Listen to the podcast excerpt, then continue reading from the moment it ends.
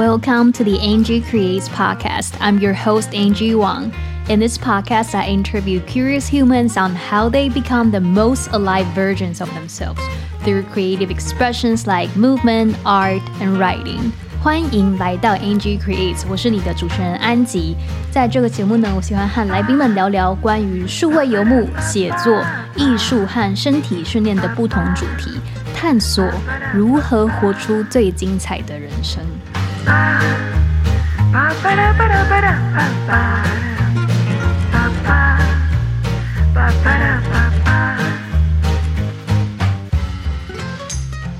Hi, Lucy. Hi, Angie.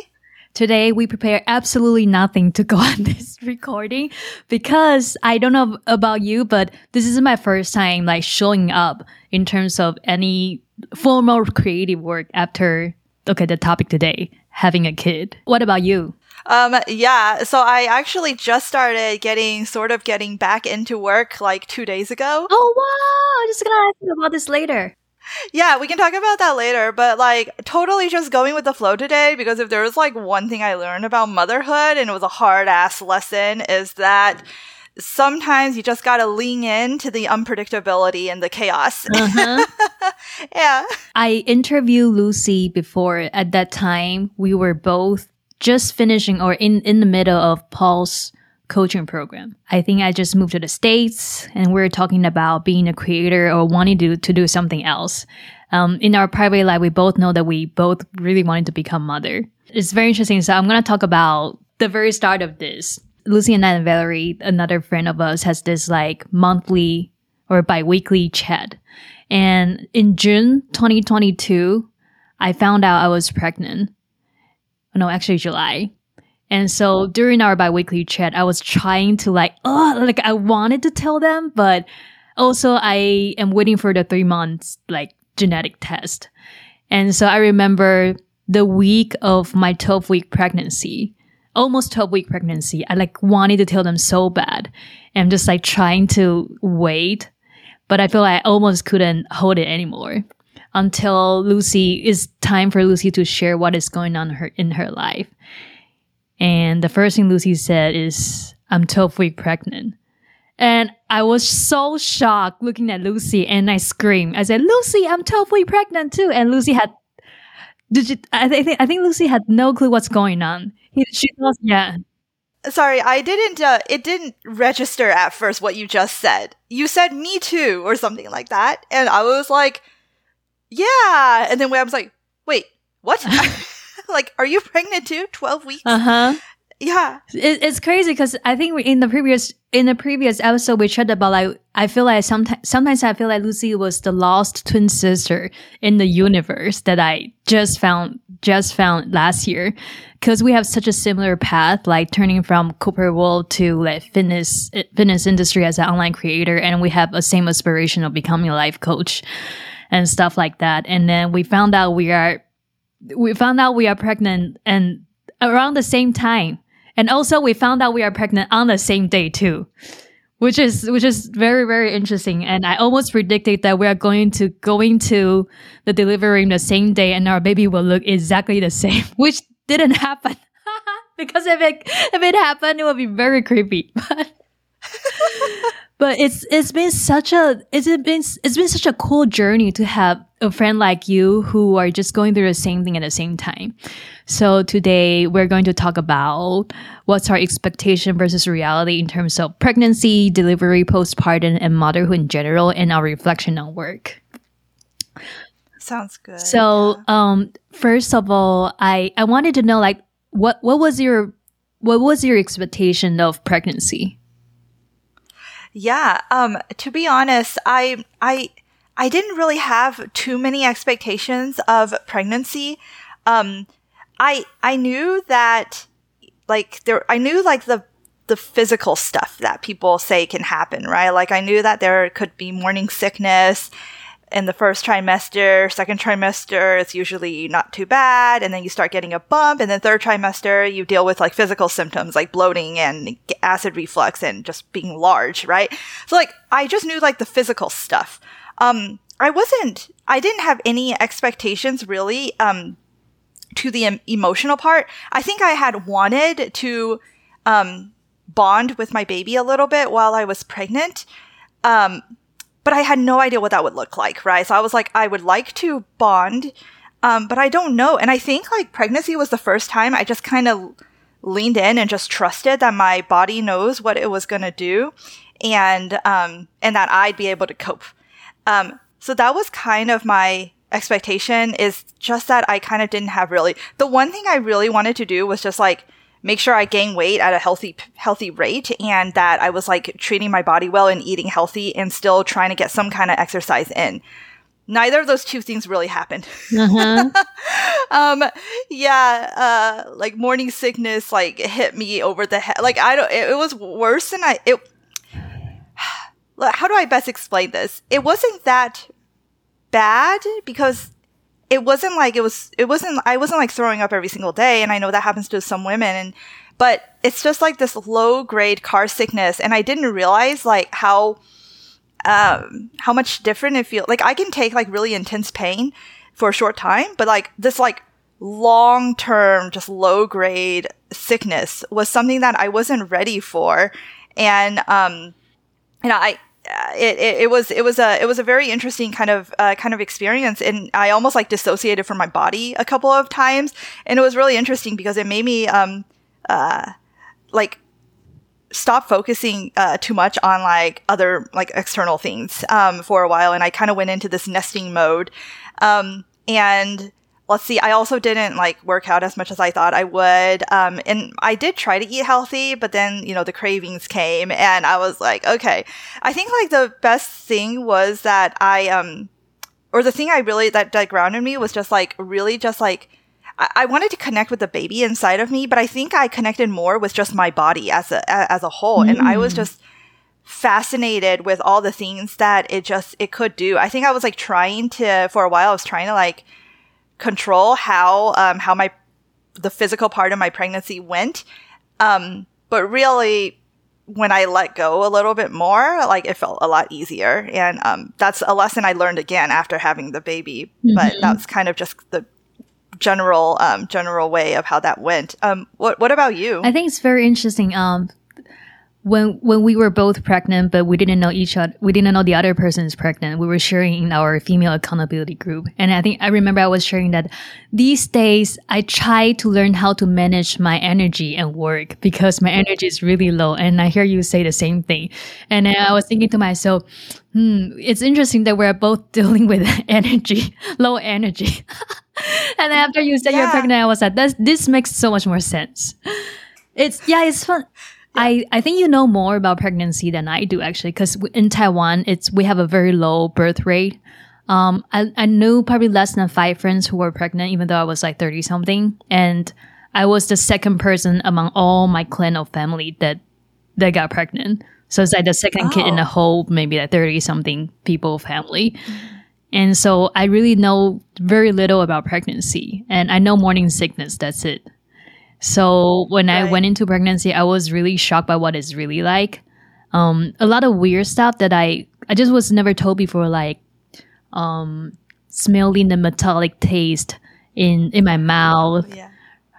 And oh my god, it's, it feels like so, such a long time ago. I can barely. Remember. I, I know, right? when I was talking, I was like trying to remember all the things, and it, it does feel like a really long time ago. Uh-huh. Even though it's just three months, our babies are my my just turned three months actually today, and I think yours is one one week less than three months, right? Yeah, it's like two two and a half. She's eight, 11, uh, 10 or eleven weeks right now. So yeah, close. I, yeah, um, I thought going to my okay, I'm just like jumping around right now, but I feel like going to motherhood will be like a smooth transition. Like gradually, we'll realize we are mother. Um, but I feel like there is such a sharp distinction. Like I can bear. I, I feel like it's a previous life before I have my kid. Yeah, you know, there's this book I was uh, uh I haven't finished reading yet. I kind of just skimmed it a little bit. It's called To Have and to Hold: Motherhood, Marriage, and the Modern Dilemma. And what they were talking about is like uh, motherhood is almost like a it's like a transformation process in a way where it's like your old identity kind of dies or you know breaks off and then you kind of have a new identity for for a lot of women maybe not all of them but um and yeah yeah that that that whole pro it's almost like you're changing like you're rebirthing into a new identity and i that that kind of did resonate with me mm-hmm. um yeah and i and what you said earlier about the um how pregnancy um like there were a lot of things that you didn't know like you would get metallic taste in your mouth or uh, yeah um or having really really vivid dreams mm-hmm. I, I think you told me about that and i had that too and um just there's a lot of weird things that I had no idea uh, was going to happen, and it did. And I remember just googling it all. And I'm like, does this have to do with like, is this a symptom of pregnancy? Is that a symptom of pregnancy? And Dr. Google will say everything is a symptom of pregnancy. so I was like, okay, I guess you you know you, anything can happen. Like my heart rate, I think, got faster, and my blood pressure got slower and then fast or got lower and then higher and I don't know, it was kind of just all over the place. And apparently all of those is normal. Mm-hmm. And so what I was like, so basically everything abnormal is normal in pregnancy is, is, uh-huh. is what I ended up figuring out. Um, yeah, everyone. Yeah. Um, we have a lot of shares. We have a lot of similarity in, in our pregnancy, but also a lot of differences. And so I think this is one thing that it's hard to keep people advice on or share experiences to. Like when I try to ask people, uh, what what is your delivery experiences? What is what is it like being a mother? Um, when they are sharing their delivery experiences, I can imagine it, but I can imagine I cannot emotionally I could not emotionally resonate with it until I really delivered my baby. I didn't know what it's like to like feel your baby's in the NICU. I didn't know what is it like when you, you, you want to push, but like you don't know how to and stuff like that. And so I felt this is the one thing that is so mysterious, but that, like we know it will happen to us eventually, but just so mysterious at the same time. Yeah, yeah, for sure.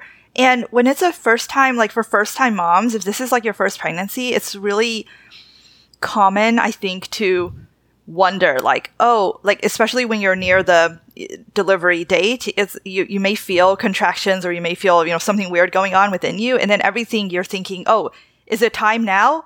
And it's not. And then you feel something else and you're like oh maybe that's time and it's not. I think you and i both had false starts mm-hmm. um, with our with our labor. Is that correct? Yeah. i think you you had some of that. I i definitely have a lot of braxton hicks um yeah, that, that that delivery that delivery day for me is a, to- a total shit show, which we can talk about later. but I just um I wanted to I wanted to take it back to the first time we shared about we we were pregnant and our immediate re- reflection about our relationship with work. And I remember at that time the minute I found I, I was on my first freelance project, which I really like. Um, and I feel so quote unquote ambitious about. But when I found out I was pregnant, really nothing matters anymore.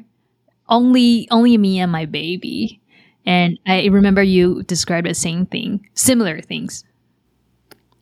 Yes, yes. Thank you for bringing that up. I almost forgot about that. Um, yeah, it was very interesting that uh, uh as early as the first trimester, when I was going through that morning sickness and that was when I kind of just stopped caring. Like I already started to kind of stop caring about work. And and when I say stop caring, I don't mean like I stopped caring about my work. Um, like I didn't care anymore, but it was more like that was no longer like the top priority in my life. Like clearly no longer, right? And um, actually, a better way to phrase it is that before I became pregnant, my work was felt very high stakes to me. Like if I mess up or I disappointed a client or something like that, to me that felt like a big failure or something like like I was afraid to disappoint people. After I was pregnant, it was like all I care about is bringing this baby to term and trying to keep my body as healthy as possible while bringing, you know, in, therefore keeping the baby as healthy as possible. And I didn't like if I disappointed a customer or something like that, like that to me no longer felt like it had any stakes really. It's like I was okay with being a little bit more blunt, you know, sometimes in my coaching or my email. Um, I was okay not meeting deadlines all the time. I was okay with not over promising. Oh, I, I totally stopped over promising. I was just like, nope, can't do this.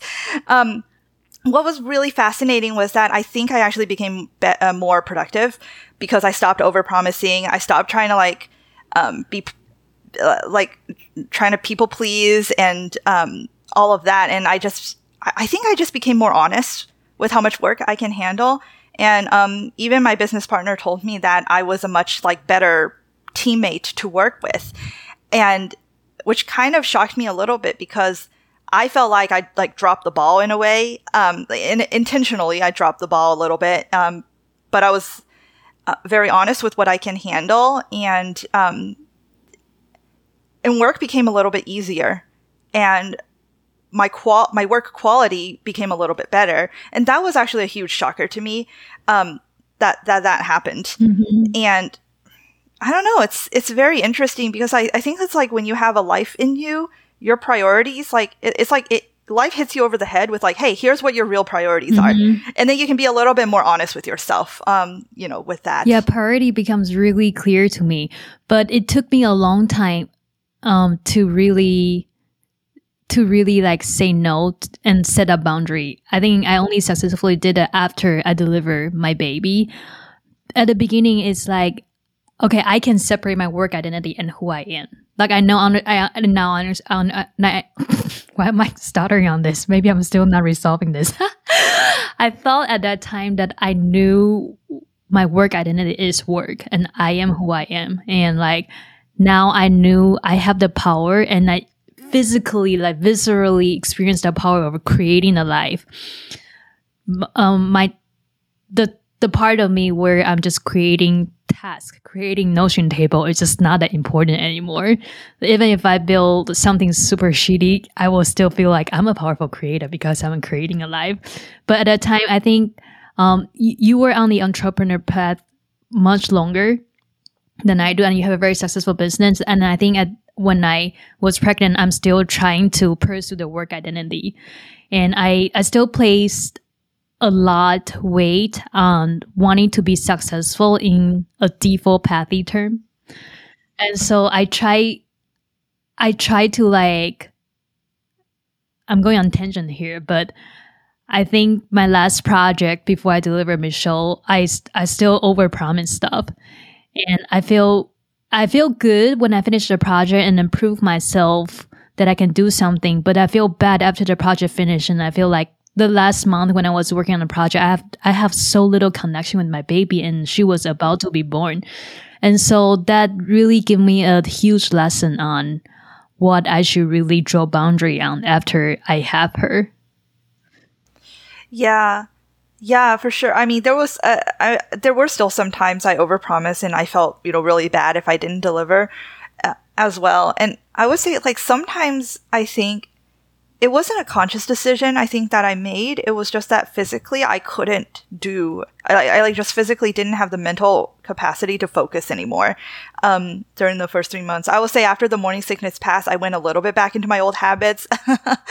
um, uh, so it's kind of like your your tolerance, your pain tolerance at work. I think it changes. Um, you're, you're you're almost forced to you're like you have sometimes you have to be forced to lower it and that can be morning sickness or that can be the baby actually coming into your life like obviously once the baby is here i you know it's like it's not even that i choose to have less time i literally mm-hmm. don't have time some you know for for some other things i have to aggressively you know cut things and prioritize and that sounds like uh, that sounds like is that what happened to you after michelle arrived um, rather than before. Yeah, like right now we I'm sitting at Paul's studio and you are wearing your work headphone. It's just a very bizarre image for me because I'm so used to us like talking like just r- really chill talking about pregnancy or last time we chatted we have our baby wiggling and like crying like we need to run to change diaper or feeding and stuff so like being so serious sitting in front of the computer is like oh man like i wish i can hold michelle which i can't right now but i choose not to oh my god I miss my baby but I know, right? It's so weird. I mean, my baby's yeah. right outside the door, but I miss her so much. I know. And, I, I know exactly what you uh, feel. Another yeah. thing I am like I it was unexpected for me during pregnancy was my hormonal shift. So when before before pregnancy, I have very bad PMS, and every time right before menstruation, I will be so depressed. No matter how ambitious or how much I've achieved, right after menstruation. Like that, th- after that three weeks of stretch is gone and the last week is coming, I just feel so bad about myself, such very low self esteem, and I doubt myself in everything I do. So I'm so afraid that during pregnancy, which is another huge hormonal shift for for for women, I will feel even worse. But fortunately for me, what happened is the whole pregnancy, well, actually the, the first and second trimester, I feel so powerful. And I have I have some hormonal shift, but most of the time I feel super, super ambitious. And I feel like I'm so confident about myself. I'm happy all the time. When I when I feel emotional, it's mostly because I feel life is so beautiful and I feel that there's so much hope and I want to cry. Which which is interesting because I described to my friends the first trimester, I feel so masculine. Like the ambitious feeling was equal to me as mas- being masculine. So I, I told my friend like I feel so masculine. I must be having a boy. And then I found out I was having a girl and I was like, damn, this is what being a female really like. It's you are you're supposed to be powerful and ambitious. And then third trimester hit, I started crying a lot over stupid stuff. If I want to order McDonald's and it's not open, I cry. Or like when when I see Paul didn't wash the dishes, I cry. Or I went out and then I see there's cloud in the sky, I cry. Just basically crying over everything I can. yeah. I think that's yeah. The, I think that's common for a lot of women. I but you know I think everyone's pregnancy is so different. I it's I think well actually you you I think we we we would need to ask uh, my husband whether or not I got more or less emotional because I personally thought I did not get that emotional. But then like one time we were talking to friends and I was like, no, I don't think I get more emotional. And then I look at him and he's like. Mm. so I was like, okay, maybe I did, and I just don't know. but um, I started crying a lot. Like I started waking up with with tears. So I was having dreams where I would cry. Um and I would wake up crying. Like that I very rarely happened before I got pregnant. And in the third trimester, I would like every week I would like wake up a few times crying. And sometimes I remember my dreams and they were um kind of sad, but sometimes I don't remember them and I would just be crying. And I would wake up with the tissue in my hand and I'm like, what's going on here? Wait, um, so you grabbed the really tissue in your dream? And then you woke up yeah, with a like, tissue in your hand. yeah, probably like half asleep or something. I probably grab a tissue to wipe because I, I have a tissue box right next to my bedstand. Um, because I had really bad uh, congestion when I was pregnant during that last trimester as well. So I kept a tissue next to me, but sometimes I was using it to wipe my tears. And I'm like, I have no idea. Like, I, I guess I was having like really emotional um, dreams, but they weren't showing up as much during the waking hours. And I don't know. I always wonder, like, was I like suppressing my emotions or something? Right? It's like they only come out at night. Um, I, I don't know. I don't know. Um, but that was something that was really interesting um, yeah. um, uh, for for me to know. And yeah, I don't know. It's just and I read so many other people's stories. Like I was on Reddit and what to expect forums, you know, just to see other people's stories. And it feels like everyone has such different stories mm-hmm. and it's all, it's all really interesting. And if you just tweak like one, one variable, the whole pregnancy becomes so different. Like tweak the gender, tweak a certain symptom you have or tweak like delivery time, delivery process, who deliver you, who you hire. It's like the whole, the whole pregnancy and delivery can be so different, which led us to, which leads us to the delivery experiences. What's your expectation and what's reality? Oh my goodness. I think, so go, so before I got pregnant, my expectation for delivery was that I would just go in and just get an epidural and then just be done with it because that's what my, my sister did, you know, and I was like, yeah, that's fine. Cause I didn't, um, I, I already knew, I, uh, I don't know. I always thought I had low pain tolerance and I also was not anti medication. Um, so I was like, yeah, I'm just going to go and get the med- epidural.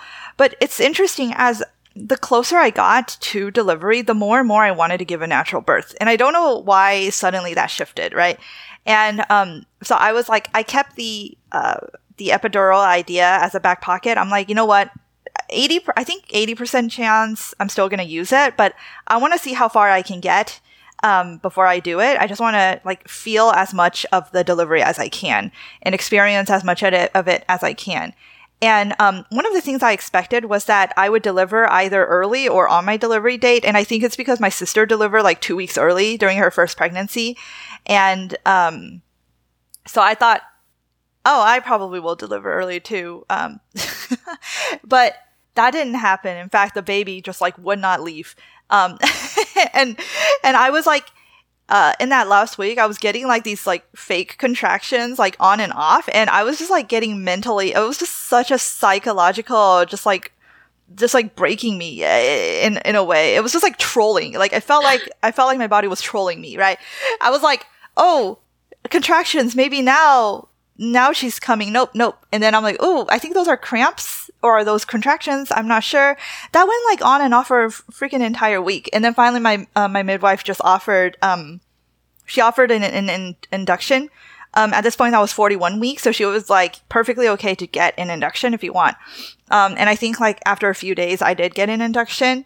Um, and that process I didn't do enough. Re- I, I, didn't do any research. I think really leading up to that. So I was like, oh, I guess they'll just give me some hormones and then start the process. But it's not really that simple. I think like they did like two membrane sweeps on me first. I want, um, and then they were like, okay, we'll just do a formal induction. And then like I was going to get some hormones, but uh, then they told me that my cervix wasn't dilated enough. So like, you know, to give birth, your cervix needs to like uh, open, right?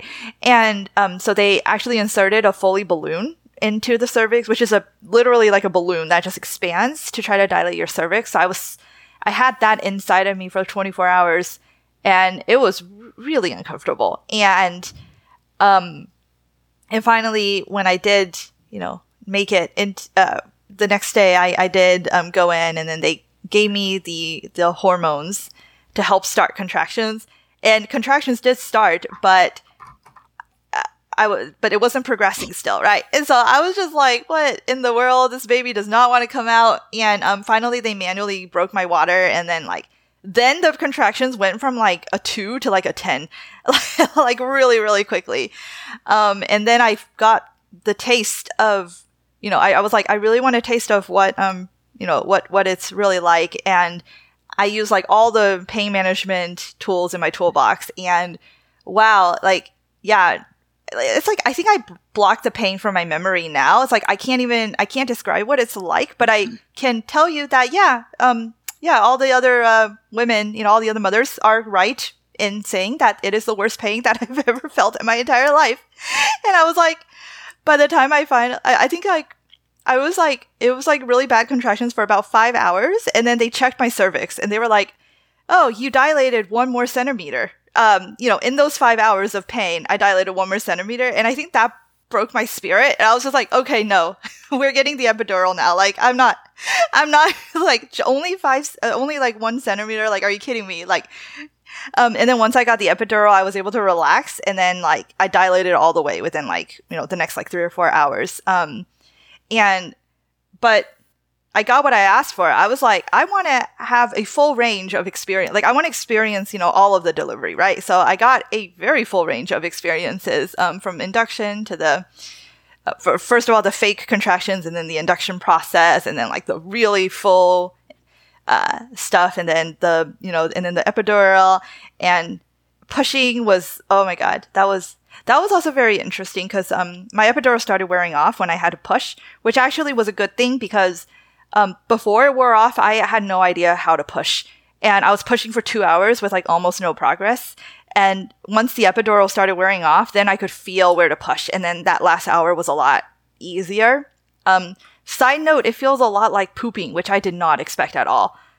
And, um, yeah, so that oh was God, kind that, of the whole thing. Yeah. That I can, no, c- continue, but I can add on the pooping part later.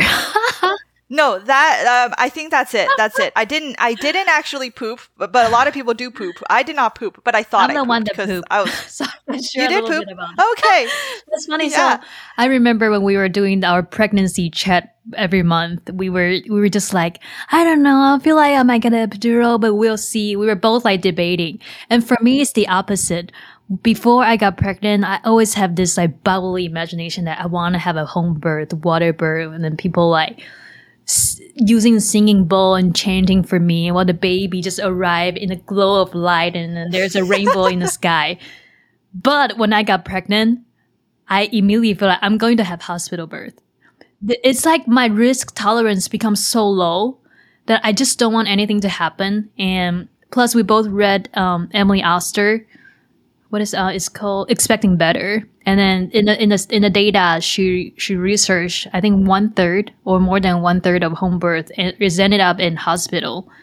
And so I was like, okay, if it's such a large chance that I'll be in hospital, I will just choose hospital at the very beginning. And the other factor is I I experienced some very painful pain throughout my three trimesters. Like I will wake up not being able to breathe and feel it's just so painful even if I breathe and like I will lie on the bed whole day not being able to move. And that scared the hell out of me. So I was like, I'm going to do hospital birth for sure. But still I don't know if I'm going to get epidural. Cause I'm also feel like for some reason I always I always had this wrong um, wrong expectation that I will be exempt from all the symptoms described in the book which I experienced almost every symptom. And whenever I experienced, that, I was like, what the hell, even me? Like, I worked out. Why, why, why me? Why can't I, like, why do I feel so tired? Why do I lose so much strength already? Stuff like that. Um, so when I remember we told each other, if you go into the labor, you're gonna text, you're, we're gonna text each other. And so when I, I remember that day, it's um, it's on my due day actually, that I went into labor because my my OB did a membrane sweeping two days ago before my before my due date, and if you don't know what membrane sweeping is, it's basically the OB will stick her hand into your vagina and then separate baby's head from the cervix, which will lead to inc- I think it's an increase of maybe oxytocin or other hormone, and then to to like facilitate the delivery process to start. So I remember in the morning, like around 5 a.m., I took a selfie in the hospital and uh, I sent it to you I said, Lucy, probably can make it to the chat tonight. And I was so, I was so confident that I was, I was doing, I was having contraction every two minutes and very strong contraction too. But still, I was very little dilated too. I was only one centimeter or two. And so the hospital discharged me. I was so pissed. When the nurse asked me, what's your pain scale? I say eight. And I was so pissed that even if I told her it's age, she still think that I'm not, I'm not feeling painful enough. She was very nicely trying to tell me, well, you, well, you will know if it's a real contraction that people will feel so painful that they can barely walk or breathe. And I was like, what do you mean? I can barely walk into the hospital. And I was like bitching about it and still breathing, although like semi, semi hard to breathe. But when after I got discharged, it became really, really bad. And that's one thing that I thought that I wish I did, which is hiring a doula. Cause I know like if it's really painful, I will, I will just get epidural. So I will not need a doula to teach me how to do all the like pain management stuff. But I did not expect that there is a time in between you can be admitted into the hospital and you start to, and you start to feel contraction. So, it was so painful for me to just like trying to manage all the pain without knowing when can I be admitted in the hospital because the nurse told me it will sometimes for fake contraction like this it can lead up to a week. So i was like holy shit like i can be either admitted tonight or it could be next week. And it just I've, yeah. Become very very desperate. I did not know what will happen to me and i would really feel like i'm gonna die in the end, I begged Paul to to took me take me to the hospital, and I was like begging a doctor from, to admit me. And I also started really dilating faster after they gave me pain painkiller through IV, and that's what fin- finally enabled me to dilate it into three centimeter and let the hospital admit me. And but even for even with that, I still you know I brought lavender essence oil and aroma diffuser and I have a birthing playlist with all the like Tibetan sound music and like the very spiritual like meditation playlist. And I know I'm choosing the hospital birth, but I still imagine, I thought it, I still, I don't know why, like in my imagination, there is still people doing the singing bowl and chanting for me, which I didn't, I never thought to hire those people. I don't know why I still have those imagination. And so I was holding on to that imagination so tight that when my hospital birth turned out to be a very normal medicalized birth, I was so disappointed and mad about it. And so I think I'm still in the reconciliation process of the delivery.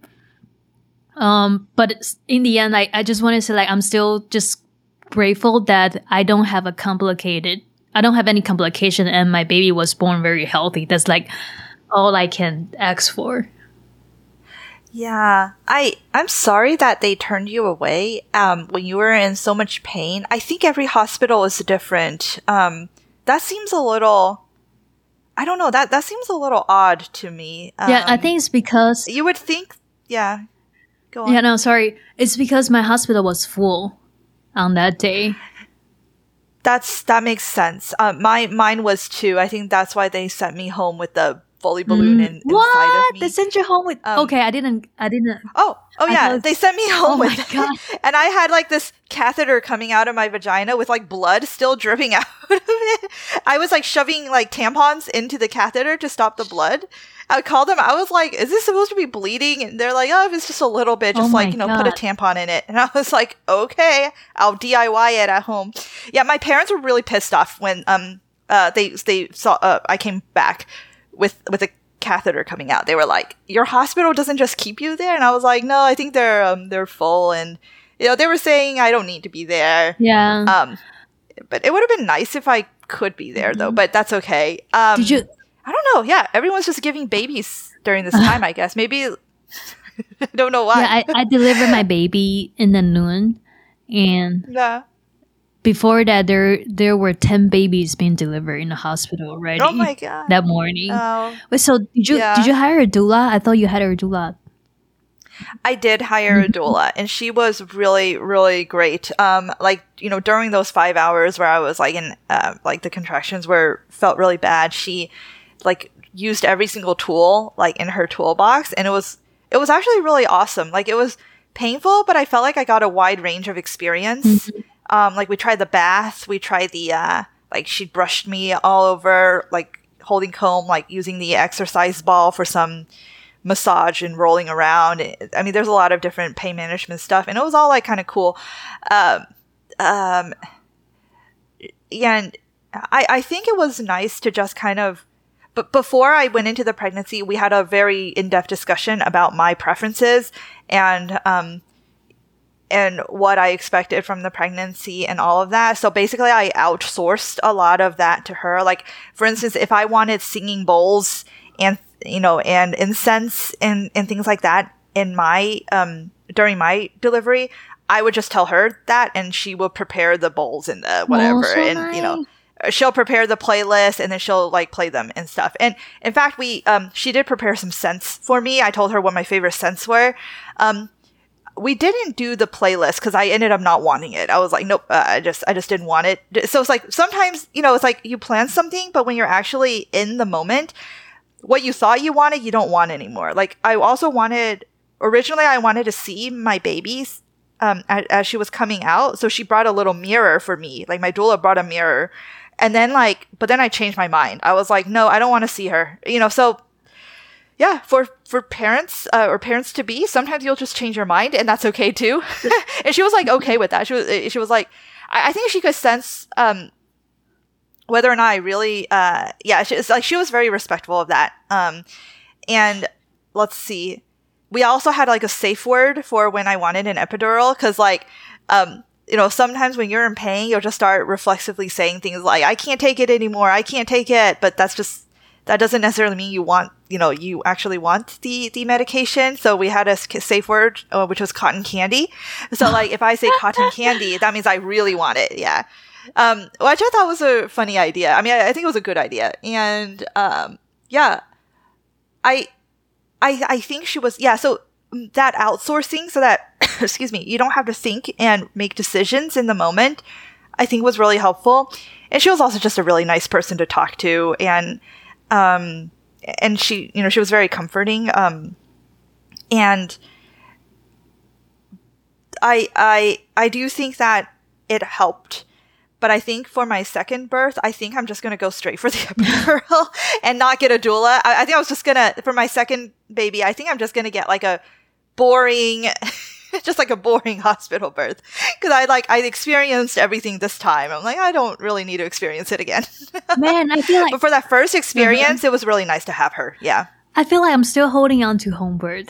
I'm still like trying to okay. see if I can, like I, I, and the second one's supposed to be easier, Uh-huh. and you could totally give that a shot, right? It's like there's no wrong way to do it. I think my but I think I will know when I really when I'm really pregnant with my second one, but I still feel like some hope of wanting to try home birth. Like I still want to have a very spiritual experiences of, of the delivery, but I mean the pregnancy itself just a very spiritual experiences already.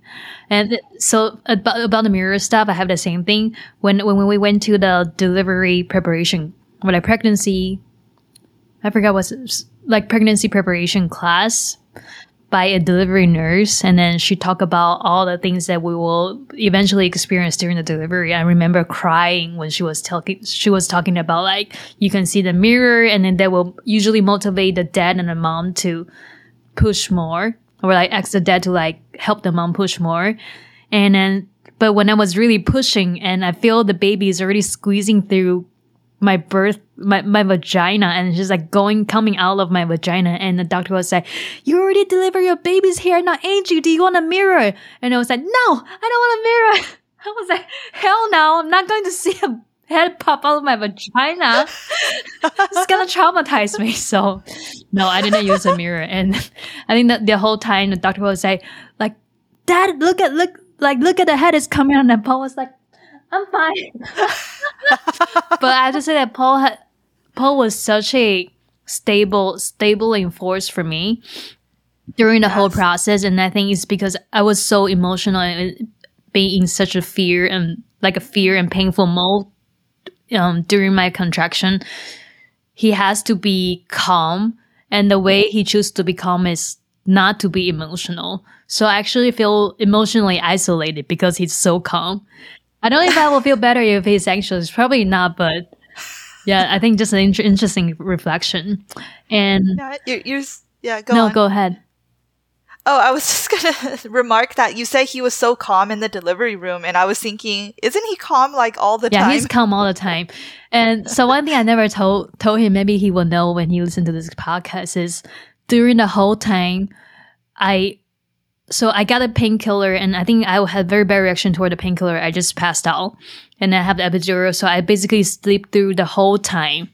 I was very very drowsy, and I can barely think. I sleep through the whole time until I the nurse told me to start to push, and during the push phase, he's like tightly holding my hand and then keep like stroking through my forehead and say, You can do it, keep pushing, and I love you. And I know like the egg itself is so loving, but I remember because I, I barely have any strength to talk. I was just thinking to myself, like, stop it, it's so annoying. Stop just let talking me to me. Yeah. Stop talking to me. Oh my god, it's so funny. Okay, let's talk about postpartum. yeah. yeah. Um, would you like to go first? Sure, yeah. Um, and I, I will say that I don't know how single mothers do it, but um, sorry, just the delivery thing. But like having a part, a stable partner, to me really helped a lot. I think one of the things Mark did, my my husband, he's like he just gave me water like all the time, and he like just he was just there because I was like I needed something to hold on to for a while, and I like remember there was one time I just like started clawing at him. I feel so bad. I'm like I'm so sorry. I'm just like clawing at you right now.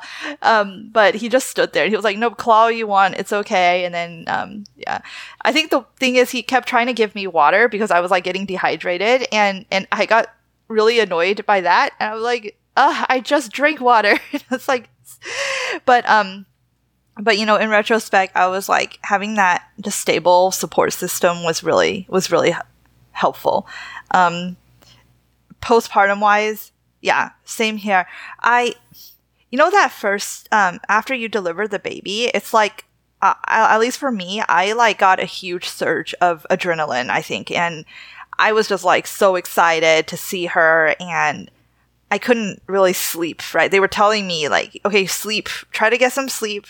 Um, and I had a hard time doing that. Um, especially since it was like in the hospital, there was like, you know, still lights everywhere. Even if you turn all the lights off, like there's still brightness um, leaking through. And the nurses would come in every once in a while to check my temperature and the baby's temperature. I also had to get up every three hours to feed her.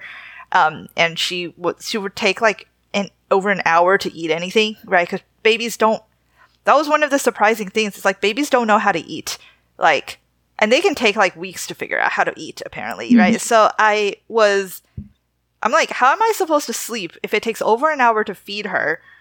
And like and then i have to feed her in like 30 minutes again afterwards right? It, it, it was kind of like difficult to do that. And um but i was like okay for a while because i was like so excited about the baby. And i started like looking up on my phone baby stuff. And um mark at that point was telling was like kept trying to tell me to go to sleep because you know i'm gonna get sleep deprived and i got um and i and i was like i knew i should but kind of you know i was still like really energized on adrenaline when we got home um when we got home that's when i felt the like I really felt the effects of sleep deprivation. And that first week was like one of the hardest weeks I of my no the hardest week I will say the hardest week of my life. Mark and I were both so sleep deprived, and Emily like first of all she didn't she still didn't really know how to drink um uh, breastfeed, and she was getting really hungry, and my supply was very low. So she had trouble trouble latching and my my milk supply I found out later was just very low. Like at the hospital they were like telling me, "Oh, she's okay." Like, you know, um like she's still create um she's still making poopy and wet diapers, which means she's getting enough, but like when she's on your breast, you don't like you can't see how much milk or, you know, colostrum, uh, which is like the stuff before the milk. So um you can't tell how much she's getting and I had a sneaking suspicion she was probably not getting enough, but it wasn't until we went to the pediatrician um, that same week that they told us that Emily dropped um, 10, I think 10%, and she was already born um, six pounds, which was kind of in the lower percentiles. And so she told us to just start supplementing with formula. And when we supplemented with formula, finally she slept like well. Like that first couple of days, she was like not really sleeping. She was screaming all the time. She was screaming at my breasts and like the latch, when she did latch, it was painful because she wasn't doing it right. And I, Mark and I were so sleep deprived. Like we both started hallucinating. Like he was hallucinating like baby crying when there was no baby crying. and I was like hallucinating like motion. It was so weird. Like I would close my eyes to try to, and when I lie down and close my eyes, I felt the I felt the entire world just rocking back and oh forth. Oh, it was like too. I was in an earthquake. Mm-hmm. Yeah. It was it was so weird and I um I, I mean I, I, was like wait is there an earthquake happening right now? but I was like nope nope it's just me. And um yeah, that was that was kind of um that that was that was that was really that was really rough. Um but we went but you know I think that's just kind of what happens with a lot of new parents. Um, and my mom was there to help, so that mm-hmm. was good. Although that was a whole other thing. I, I had like a hard time receiving help. I think like I wanted to be the one to do it because I'm like a mother should know how to, you know, take care of her baby. So when my mom tried to help, I was kind of like, I only let her help a little bit, but I I was and then I asked for the baby back. I'm like, no, okay, then now let me do it again. But I was it took a while for me to let go and just let my mom help more so that I can get well rested enough that I can start, you know, doing more of the work because if I would because at that state in those early days I was really in no like psychological condition i think to um to really really help my baby. Like i was just getting frustrated. She was getting frustrated. It was like a whole like it was clown town. Um but after um but it quickly got better after the second week. And you know we get ups and downs still but nothing was as chaotic as that first week yeah yeah first what, what about first you? two weeks is definitely crazy i remember hearing about baby blue from my cousin um but I thought baby blue is a one day thing for some reason. Um, so that, that led, led to one point I want to say, like, I wish we have more postpartum education as much as we do for a delivery or pregnancy education. Uh, we, we focus so much on the safety of a baby, but and we know about postpartum depression, but in general, I feel like the men, the mental health of moms post pregnancy is is so under. We don't have enough education yeah. for that or at least I wasn't exposed to information like that. And so I was so I wouldn't say the first two weeks was the worst week of my life, but it's definitely the worst week of the past two years. I I was so enjoying my pregnancy. I had such an intimate connection with my baby whenever we are in a shower or when I woke up in the middle of the night and I feel her kicks. That I was very, very shocked by how little connection I had with her immediately after she was born. And I remember tell, hearing other women describe the joy they have after they the doctor hand them handed them their baby, and I feel nothing. And I feel so much shame about feeling nothing. I feel like, am I a bad mother that I don't feel any joy? I just, I only feel exhaustion and relief that the baby is finally out. And I even feel the emotion of anger, a lot of angers during the first three days and then throughout, throughout the, the, the first two weeks especially when baby is crying. Like, of course I love her. Of course, like, I'm finally that I can see this life that I've been imagining what it looks like for the past 10 months. But I have this unnameable surge of anger all the time. And sometimes I was thinking to myself, because my mom started telling me the story of she was pregnant with me. And then she told me, um, when, when I was a baby, they will fed me, they will they would feed me sugar water as my last meal of the night and let me sleep through the whole let me cry the whole night. And they was always so pissed that they um, they don't understand why what I was crying all the time. So now we have more education of course we know because I was I was hungry.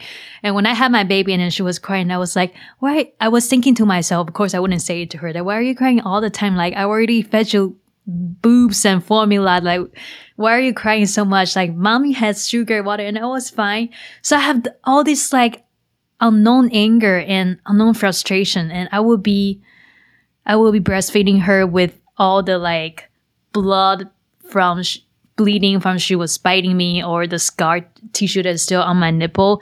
And it was so much pain down on my bottom and on my boobs and so much like mental pain from the delivery too. So it's just really hard to imagine, uh, manage I remember, I think around two weeks mark, I feel so depressed. I just feel like I don't have any love for this baby. And I don't know why. And I feel like I wasn't me, but I didn't make the connection that I was having baby blue. And I remember one day Paul went to the gym and he came back. I was just, he came back seeing me crying like a crazy person on the bed. And I just feel like I feel so sorry for this baby for having a mom like me. But after the two weeks, I'm just like immediately back to normal, like pre-pregnancy happy Angie. Like, oh my god, I'm having a baby. She's so damn cute. I'm like the luckiest person in the world. I have so much love for her. She's the luckiest baby because because she has such a loving parents. My you're an angel, and we're an angel to you too. We are both very lucky.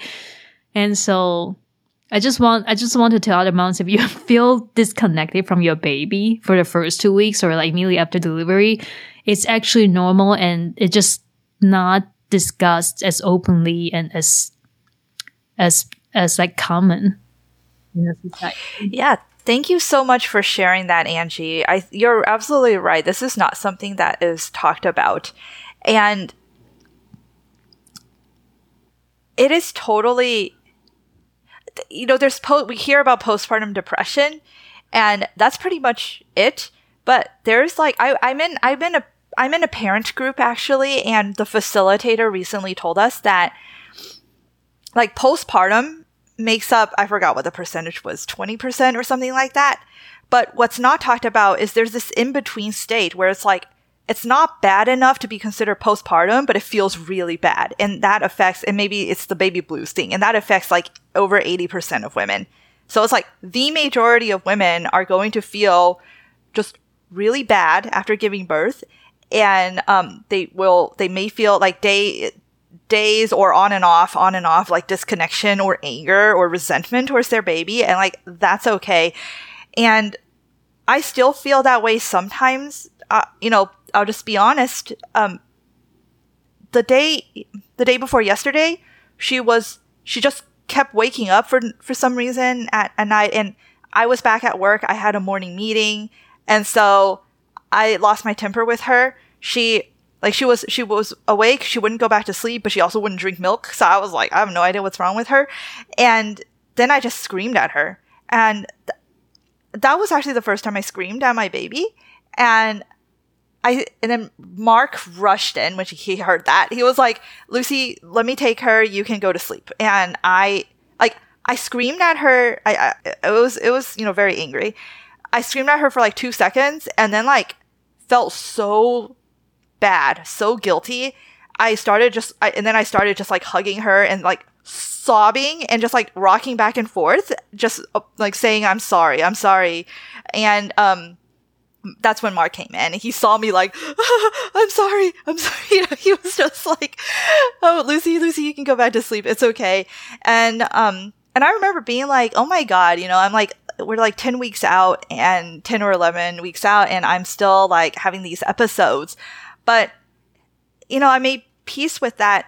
I can make mistakes, you know, I can make mistakes and I can also love her, love my baby at the same. So I can be super angry at her and also love her at the same time and also feel like a monster and also forgive myself all all at the same time. Like I was feeling everything. I was like forgiving myself while also feeling like I am like a monster. And because I know like my feelings and what I intellectually know, to be true, they're two different things. And I think that was one of the things of motherhood like I call it the chaos of motherhood, but there's a lot of internal chaos where it's like I'm feeling so much conflicting and ambivalent things all the time. It's like there's like separate people living inside my head and or and, and inside my body and um and to just kind of be okay with that even being okay with the feeling of like the just the bad feelings because they go away every single time I had a bad feeling, they go away. Sometimes it takes a little while longer. And um, yeah, I, I, I, I do wish more people knew that this kind of like I know people people I like I knew it was going to be hard, but I didn't realize how like conflicting and like ambivalent that I would feel and disconnected that I would feel. Right? It's like I didn't realize there would be so much conflicting stuff happening within me, and I wonder though, if I had, if somebody had told me this, would I have really understood? Or was this something I had to live through to, to understand? I, I'm not sure, but I think knowing that any, anything is okay so long as you're not like, you know, physically harming your baby or harming yourself, anything you feel or think, I think is okay. And, and just knowing that that's okay mm-hmm. is, is super helpful. Yeah. I definitely resonate with that. And um, I, I feel like there is an interesting analogy in terms of internal family system where it it described we have many different personalities inside us. For the past like three decades of our life, we have these known or semi-known characters that is playing in our head. But another another few characters only come up after we become mothers. So we are so foreign. They are so foreign to us. We don't know their personality. We don't know what those characters want. And so like we are trying to understand ourselves too. And I remember it, I really have, I know it's such a cliche, but I really have so much more for forgiveness for my mother. I used to be very resentful for she being like super emotional and like harsh on me or like saying bad words to me. And now I know like she probably has a lot of conflicts inside her to just like we have in, inside us now. And for me, I, I told Paul, I hope when one day Michelle is, is listening to this episode, she will know that I'm not coming from an angle of attacking her or complaining about her. We're just like sharing our experience, which she will be a mother in one day too. I feel like I split into two different or like more than two different personalities. And I feel so many scenarios are playing when I'm almost out of control, but I'm like trying very hard to hold together. And then sometimes when I'm like trying to take a deep breath while I can barely manage my emotion, I would just tell Michelle that, Hey, mommy's being upset now, but it has nothing to do with you. It's just I'm learning to be a mother. And one day when you grow up, like, I hope you understand this. And I absolutely love you, even though I'm an, I might not be the most patient mother right now. I hope you like, I want you to know that this is what I'm going on because I feel like my mother trying to manage all this without explicitly telling me. So when I was a kid, I always thought that I must be a bad kid to let my mom suffer. Man, yeah, I there was a there was a uh, a Reddit thread I was reading, and one person said something like, um, "This was after I screamed at Emily, uh, my baby Emily, and um, I was just like looking for solidarity." And one of the person responded with, "You're there's this is not going to be the first time you're to mess up, right? Uh, or, or not. Let's not say it's like slip ups, right? This is not to be the first time you're to slip up. It's to happen, just like your parents did with you. And the best thing you can do is model what to do after the fact, right? I mean, she's a baby now, so she, she doesn't care. But it's like when you are angry at your child, think of that as an opportunity to, you know, model what to do afterwards so that they know that, hey, mommy gets angry too and it's okay. It's, it would be worse if you bottled up your feelings, right? So if you get angry, then go back and apologize and explain, you know, like mommy got angry at you and I'm sorry. Um, you know, some, you know, I got angry because blah, blah, blah. I, I don't know how you would explain it, but I remember it being something like that and it completely reframed, um, anger for me from like something to be ashamed of um, versus uh, to something that is just a very human experience. Mm-hmm. Um, that doesn't mean it's like you know, uh, like you know, just okay, then just scream at your kid all the time because you're teaching them a lesson. Like you know, no, I, I, I that's not what that means. But um, but when you do lose your cool, like when it's natural that you lose your cool, it, it can be a learning experience. And what you said about you know, like really forgiving our parents, right? For not for not being the perfect parents because there's no such thing. Yeah, that that that totally resonates with me. It's it's I, I'm sure there's gonna be way more times in the future where I'm just gonna slip up and feel like a terrible mother, and at the same time, I'm gonna just have to like forgive, forgive, forgive, forgive myself, forgive um, my parents. I, I think when I forgive, it's like it's almost like they're a part of me, right? It's the whole internal family system, right? You're talking about like the way your parents treat you that gets encoded in a way in, in your subconscious as like a character of you. And when I forgive myself for slipping up as a parent, I forgive them. Um, I don't know which way the causality goes. Maybe I forgive them first and then I forgive myself. But it's like we forgive, like I forgive every every every part, right? Uh, sorry, every connected part, and and that's that's been super fascinating. Um, and yeah. The the other thing you said, I, I really uh, it really hit me hard when you said that something about how you felt like you weren't being a good daughter or something when your parents or it's like when oh, yeah, get, like I will, I will blame myself as a kid for being so much suffering to my parents. Yeah, yeah, like that. Actually, that that does resonate uh, with me a lot, and I I hope Emily doesn't feel that way, but who knows? You know, it's like something that's kind of I, I hope she wouldn't, but we'll see. Um, and but that is something that I have thought about too. Actually, even when I was pregnant, I did a lot of. Um, I, I spent quite a few time even before I got pregnant. When I knew I was going to get pregnant, I spent a lot of time and energy on my inner work, on like inner child work and healing. You know, ch- child. Uh, childhood wounds and like you know relationship with my parents and i had to do a lot of forgiveness practice even back then.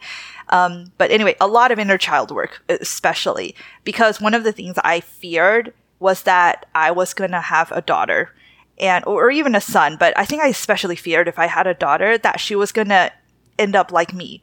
Um, and when i say like me i don't mean uh, out i mean i meant internally because at the time when I decided I really want kids, like I came, I, I came to terms that I really want to be a mother.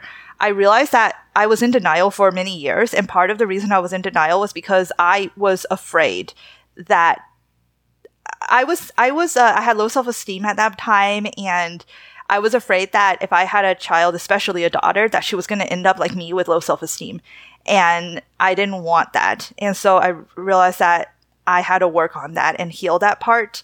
Um, so anyway, I did a lot of inner child work before that. It, the work's not done, I would say. Um, I don't know if it's ever going to truly be done. I would say like 80% resolved, but you know, it still shows up. And, um, and I'm still learning to work through it. It's just we're learning to work through it in pr- with practice now. now. Now I have a real baby to to practice on rather than just journaling prompts. Um, uh, but it's been teaching me a lot. Like I think motherhood has taught me a, a lot in terms of you you mentioned masculine energy masculine energy and i would say like to me masculine energy means like structure and like direction and control and feminine energy is more of that kind of surrender go with the flow just like be in the present and and just okay with everything it really I had to really work on balancing both of them because, you know, when you have a baby, you have to give them some structure and yet you cannot control everything. In fact, I think parents who I don't know if this is true or not, but anecdotally, I, I think parents who try to control everything tend to have a worse time than parents who don't, but I don't know. That's just anecdotally.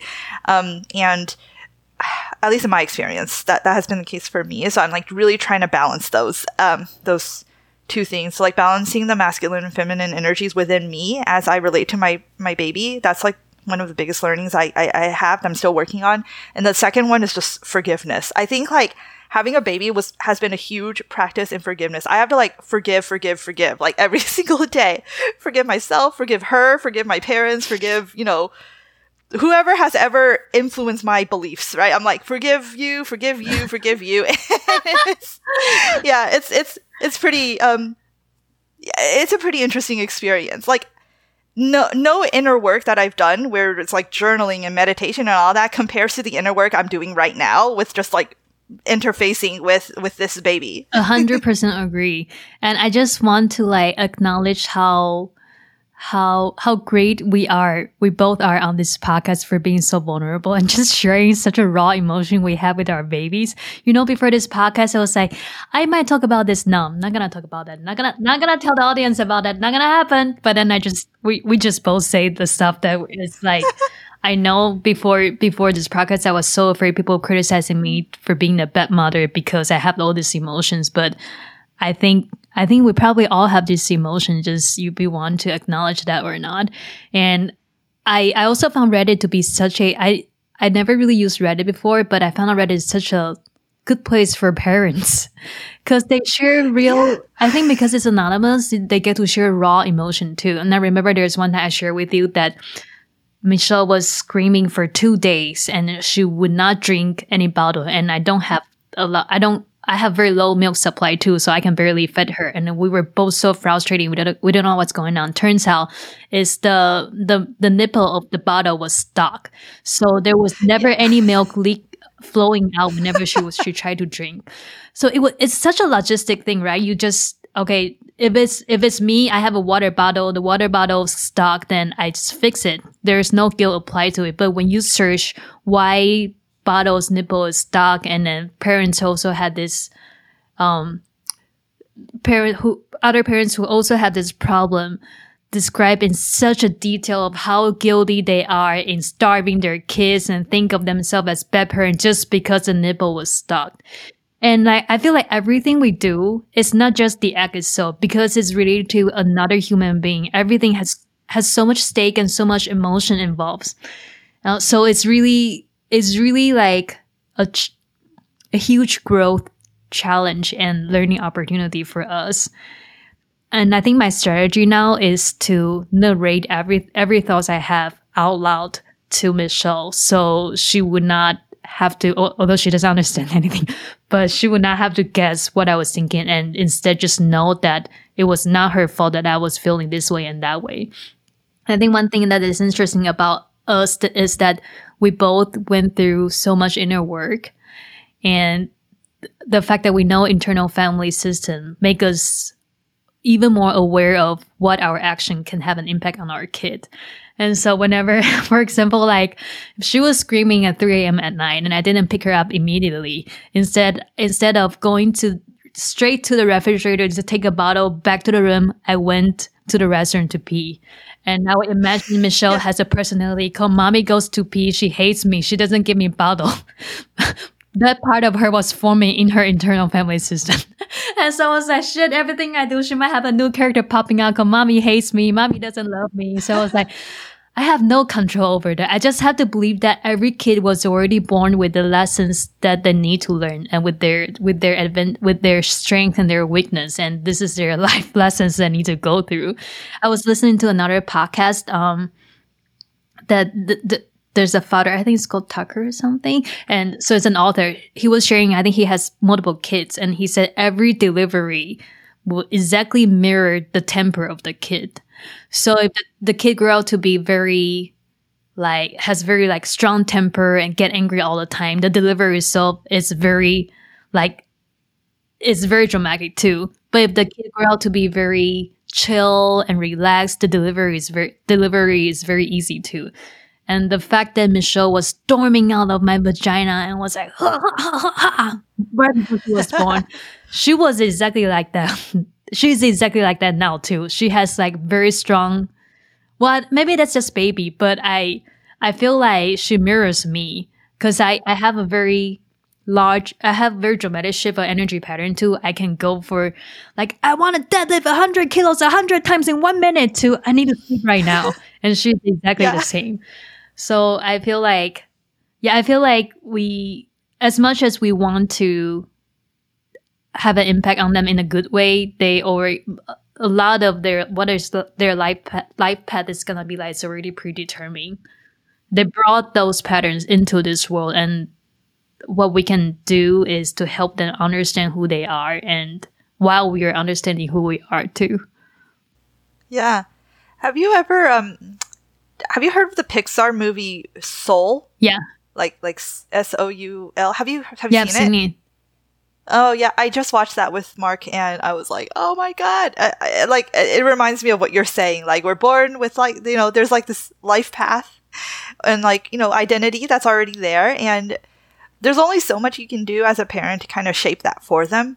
I, I one of the okay, so one of the most recent things that I've been just so impressed by is just how much the baby can learn, like figure out on their own. Like right now, she's not even three months, so you know I'm not expecting her to do calculus, but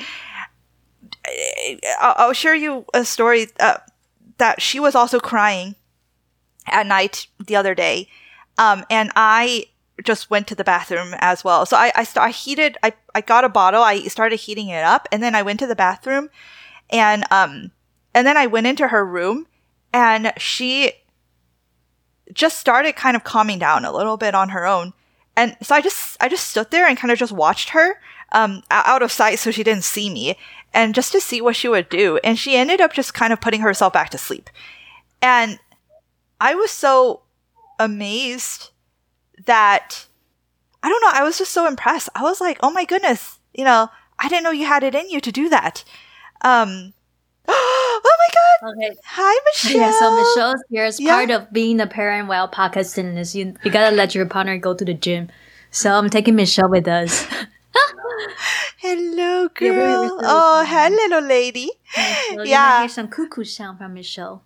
Yeah, it's um, it's funny. And I was just uh-huh. like, maybe you knew maybe I, I uh, so okay this is something that i feel very vulnerable to share and i'm very afraid of judgments but so so that means i'm going to go ahead and do it um because i think somebody should somebody may may need to hear this right but i do go with my instinct for a lot of things and in the case with emily i think i trusted that even though she was wasn't even three months old yet, she was ready for a little bit of sleep training. And every every book I read and you know forum I've been to, um, basically every single one said don't don't try until four months old. Like they're not ready. And and but I don't know. I just was like.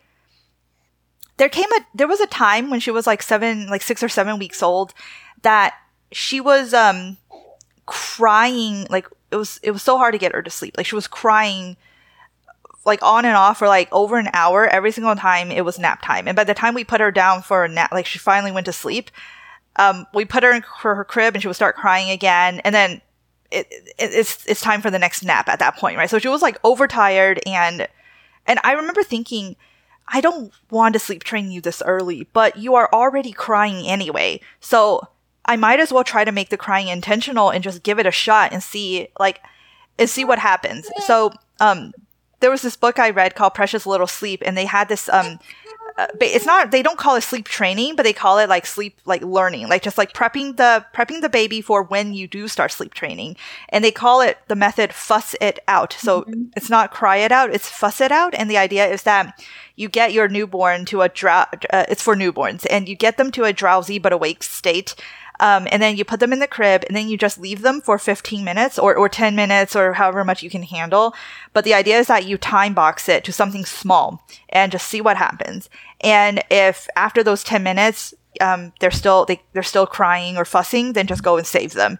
And then the idea is to just get them used to being being in the crib and um, not in your arms and you know um, so I thought, you know what? Let's just do that. Let's just start by getting her used to the crib, and um, and then we can sleep train later.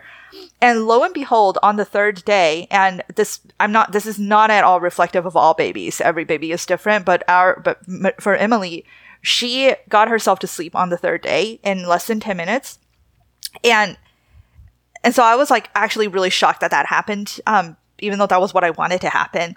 Um, now it, it's funny. It used to be that if I um, uh, if I put her in the crib, she would she would cry and scream for for hours. Now, if I don't put her in the crib, if I like keep trying to rock her and not put her in the crib, she would scream and cry. Like she's like, "No, mommy!" Like like it's almost like she's saying, "No, I can do a better job getting myself to sleep than you can. Like just put me in the darn crib already." Um, and I don't know that that whole experience just made me just so impressed by babies, and I'm just like, you know what they sometimes they can just learn things really mm-hmm. well more than like you think you can help them. I, am not, and I'm not.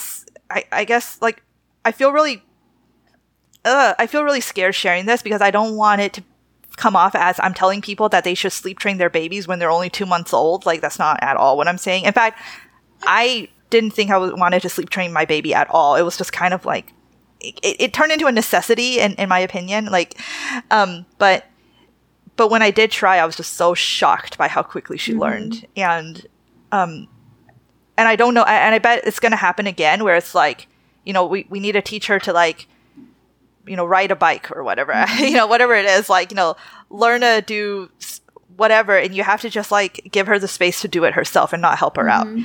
out. Um, I forgot where I was. I, I, forgot why I started saying that. I think it was when you talked about how like the baby has their own life path oh, yeah. and like there's only so much you can do to help, right? And sometimes helping may be hindering.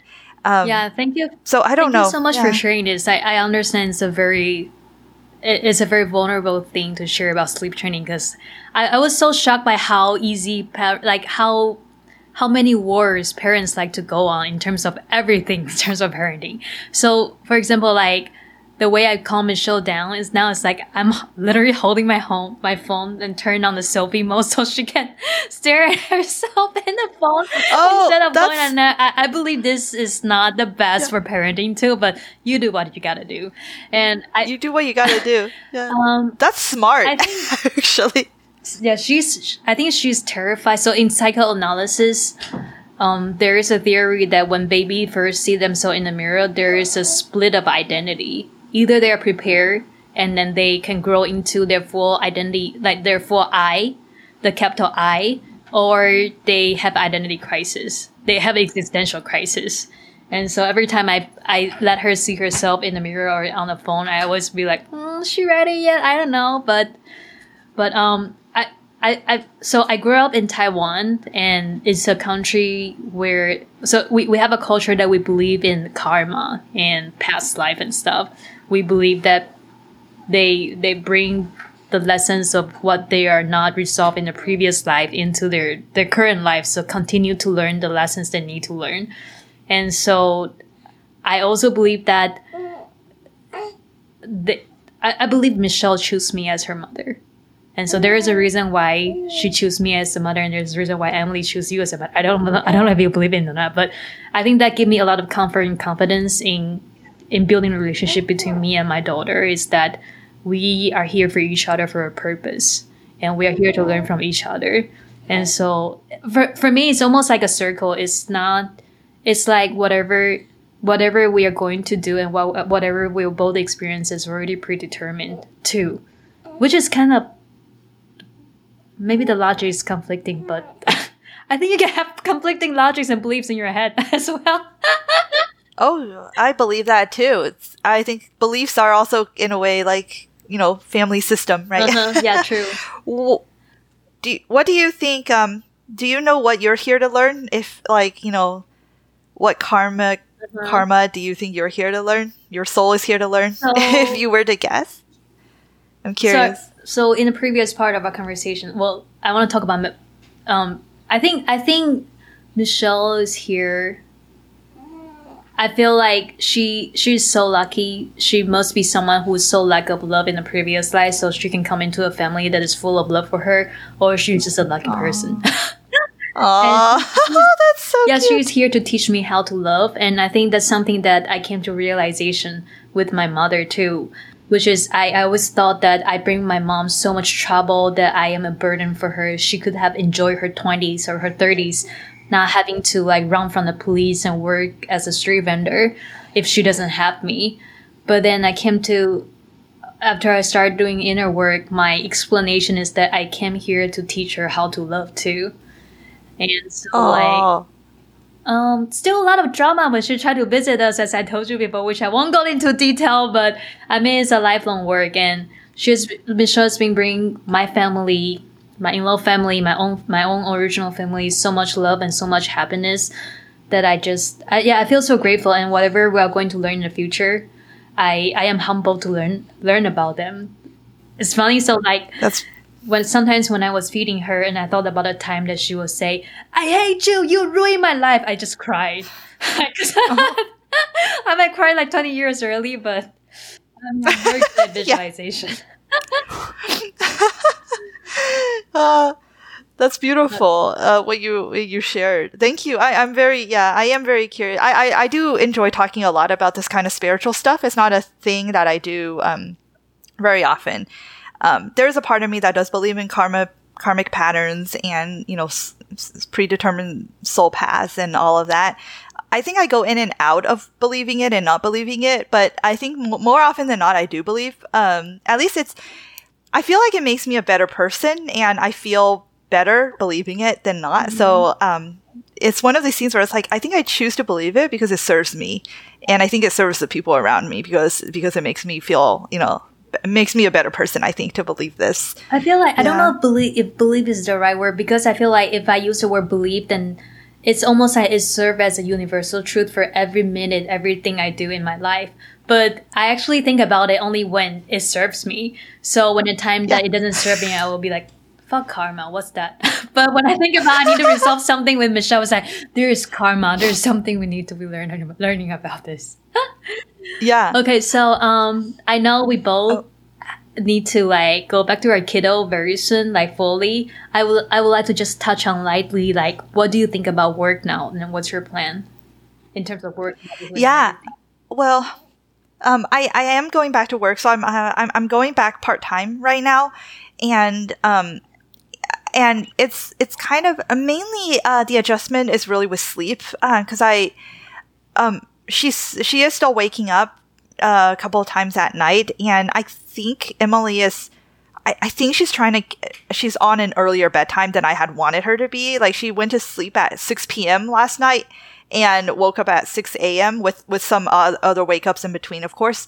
And I'm like, am I just gonna have to like be like just just like adapt myself now at this point to 6 a.m. wake up time which I think I'm gonna have to do. So that's something that I'm adjusting to because I was so sleepy, um, trying to work. Um, and then I, I, was, yeah, I just got really sleepy. And that, that was the, that was the night I lost my temper. Um, and I think I, I, I attributed that to just sleep deprivation. Cause normally I would take a nap during the day, like take a long nap during the daytime, but I can't do that anymore. Um, cause I'm working, um, during that time. Um, most of my teammates are on the other side of the globe. So like I have to be up in the morning mm-hmm. and talking to them basically, and so I can't nap anymore. Um, so physically, it's like I think dealing with sleep has been kind of um, a mm, my most present challenge right now to figure out how to you know um, be able to do work. Um, and then and then just in general, um, I I'll be honest, I wasn't too excited like uh, how do I best say this? I care a lot about um, about my work. I care a lot about Coach Viva and our mission, which is like it's to, it's a weight loss program right now, but like there's a deeper mission that uh, my my partner and I, my business partner and I really want, which is to like help people um, create a framework to help people with all kinds of behavior change. And I am like really into psychology and and self improvement. So like to me, behavior change is like that that's like my jam and i want to like you say like you know i i like being i would like to be a life coach and um and so anyway I, I i care deeply about the mission of coach viva and at the same time, I was like not really excited to go back to work. Like I went back to work because I said I would, and also because I felt like I should in a way. Um, there is a sense that I I I don't want to be so disconnected that I like am not a part of it. Like I always want to be a part of it. So there's maybe a FOMO that's driving it a little bit. So there is a little bit of that, but to be honest, but if I had, you know, I had in my way, um, I would be spending as much time with Emily as I can. Mm-hmm. Um, so that's why I'm coming back part time, and I'm trying to see, um, you know, how um, how I can balance that out. Um, when I am working, though, I will say when I am working, I do I do enjoy it. So it's like it's like when I think about working, I'm like, oh, I don't really want to do that. I'd rather spend time with Emily. Um, even just watching her sleep, I'm just like, oh, oh my god, you're so you're so beautiful. Mm-hmm. But but then once I get into the groove of working, I actually do enjoy it. So you know, so so it's kind of that. I'm I'm I'm thinking like I'm still transitioning back into work mode right now. Um, but definitely there is there is kind of I, I, again i feel like there's two different personalities there's like work lucy like boss babe lucy and then there's like the mother you know the mother lucy and they aren't they are kind of um they're, they haven't fully merged i think yet they're kind of just like switching places and um and i'm curious to see how that how that if if and how that changes as things progress um there is a part of the, the work mode Lucy is uh, is is excited though to be back and you know having some part in the direction of Viva again. Like I, I do like every once in a while when I was on maternity leave, I was checking Slack and just seeing how like, you know, my team is doing and um there was a part of me that's like, "Ooh, I want to be involved in this," but um I, I, don't know. Oh my god, this is such a hard thing to talk about. It's like hard. I'm even as I'm talking about it, I'm so conflicted. I'm like, I, I do like this, but I really like this, and but I like this, but I really like this. You know, it, it is really hard to yeah, talk about. yeah, part I, Lucy how, attracting to work, and your mother motherhood part Lucy attracting to Emily. I think for me, so um, I'm not back into paid work project Angie yet, and I I was shocked. I thought I couldn't. I I thought I wouldn't be able to draw the boundary until one of my potential clients came back to me like two weeks ago and asked about me. And before the meeting, I was like talking to Paul. What should I say? Can I really say that I need to wait for six months? I don't know what to do, but I'm, I'm I find myself confidently just say sorry, gotta wait. Like I just feel like I'm not back yet. So that's a good thing. But at the same time, I do have a lot of FOMOs too in terms of creative project.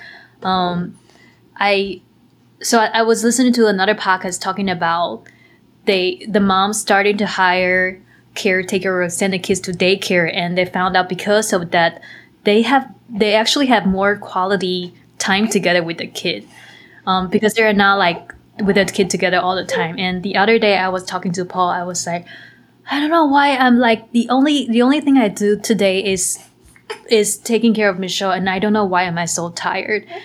And then Paul looked at me shocked, and Paul was like, "What are you talking about? Taking care of kids is the most intense experience a person can experience because you have to be in intense present." And I was like, "Oh, I never, I never thought about it. I guess I just adopt a very old traditional narrative of like motherhood is a low skill, low value type of work, and I didn't even realize that I was adopting that narrative." Um, so I, am glad that he pointed out it's a very intense it needs a very intense presence when you are uh, when you're playing with kids but it gives you a different type of self-realization. It's different from when you do your work or your creative work.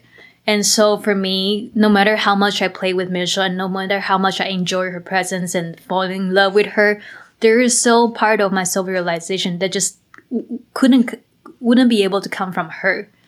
It has to be it has to be me showing up in the world as the non-mother part of me or or as a whole person but doing different type of stuff. And i just need to accept that. So when i started scheduling podcasts i was at first i was a little bit i want i wonder if this is the right move for me. But when i started to like build out a new notion base i was like hell yeah. Like i feel like i'm a whole person again after the motherhood. Because i feel like this new level was introduced to me and I was on another happiness level, happiness level, but something was lacking that I couldn't tell until I started working on my creative project again.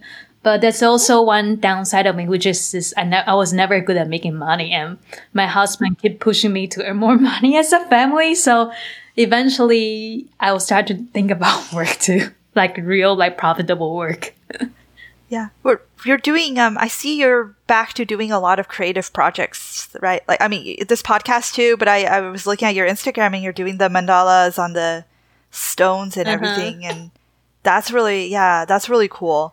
Um, I was, I remember looking, I'm like, oh my god, like Angie is going back and doing like creative, creative projects, and and and and, um, I mean, money aside, but that that's like you're stepping into doing things you know th- that just spark joy um, other than other than mother motherhood. Mhm. and i think what you said about like yeah when when you um not when you're not with your baby all the time then those times that you do spend with them they become higher quality. I actually think that makes so much sense. That makes so much sense. I i, I agree with that. I actually think like to turn it around when i went back to work um I do feel like the time I spend enjoying or sorry, spend on my work nowadays, I do enjoy it more than I did before because I only I only have like 4 hours. And I per- and I like during those 4 hours, I really use them. Like I'm not just dicking around on the internet like I used to, um which I, I you know, I would procrastinate. Um but when it's like no, it's like no. I only have these two hours, or like these two, four, two to four hours right now, and I have to work um, I am not procrastinating. I'm like there, and and then I am in the flow when I when I do that, which is why I say it's like it's really hard getting thinking about like when I think about it, I'm like, oh, I don't really want to do it, but once I do it, I'm like really really into it. Um, yeah, I'm cu- yeah I'm curious as I like. Uh, we are gonna get um, we're getting an au pair uh, to help us with um, with the child care um, uh, next week. So I'm curious when that happens. What else you know? What, what how that's gonna feel? Yeah. We I don't to know. do another like six month a year catch up Yeah. afterwards. There, Yeah. there are. I think like for this topic, we can always like keep talking and maybe talk for another six hours. But for this episode, we I think it's a it's a it's a good timing to like stop right here. And I just like really, I'm really grateful for you to share your vulnerable experience and for me to share my vulnerable experience as well. Okay, thank you so much, Lucy. Thank you, Angie. It was really great talking to you, and I, I, I, am so glad that we had this discussion. Nice. Okay, expect Lucy to be coming back to our podcast very often in the future. Okay, bye, guys.